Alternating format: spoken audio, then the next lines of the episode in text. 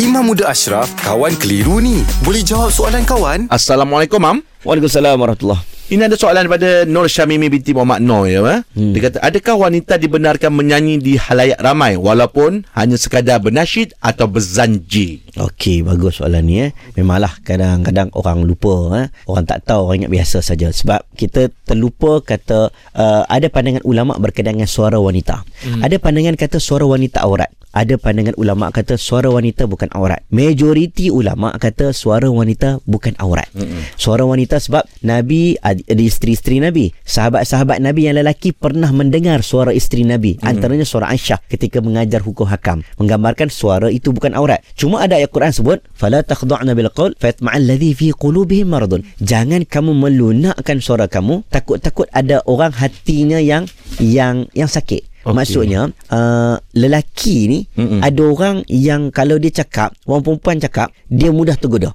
ha, ataupun dia mudah uh, susahlah Uh, cakap sikit boleh timbul fitnah. Uh-uh. Uh, senang cerita boleh timbul fitnah. Sebab uh-uh. itu ulama ada fatwa. Pening pernah keluar fatwa. Dia kata wanita boleh kalau dia duduk seorang-seorang dia dengan kawan-kawan perempuan nak berzandi marhaban dengan perempuan silakan. Mm-hmm. Kalau dia duduk ramai-ramai menyanyi marhaban ramai-ramai tak dengar suara seorang-seorang tak dengar solo-solo depan lelaki pun silakan. Mm-hmm. Tapi kalau seorang-seorang orang tahu yang sedap tu dia. Ha, tadi kalau ramai-ramai orang tak tahu yang mana satu sedap. Yalah, uh-uh. kan? Tapi kalau seorang-seorang tu dia, dia solo. Itu ada pandangan mengatakan kalau depan lelaki hukumnya makruh makruh. Mm-hmm. Kalau dia nyanyikan dalam unsur-unsur yang penuh menjaga ketertiban. Mm-mm. Contohnya zanji, menasyid, tutup aurat dengan elok, tak bergolek-golek, Mm-mm. tak melenggok-lenggok, maka ulama kata makruh. Tapi okay. kalaulah melibatkan ada unsur uh, melenggok-lenggok, ada tarian yang mengiurkan suara dengan saja melunak-lunakkan untuk menarik perhatian lelaki, Mm-mm. untuk menggoda lelaki, maka hukumnya haram. Okay. Ha, dia kena tengoklah suasana dan keadaan. Ha, paling kurang pun paling kurang makruh. Okey. Terima kasih, Mam.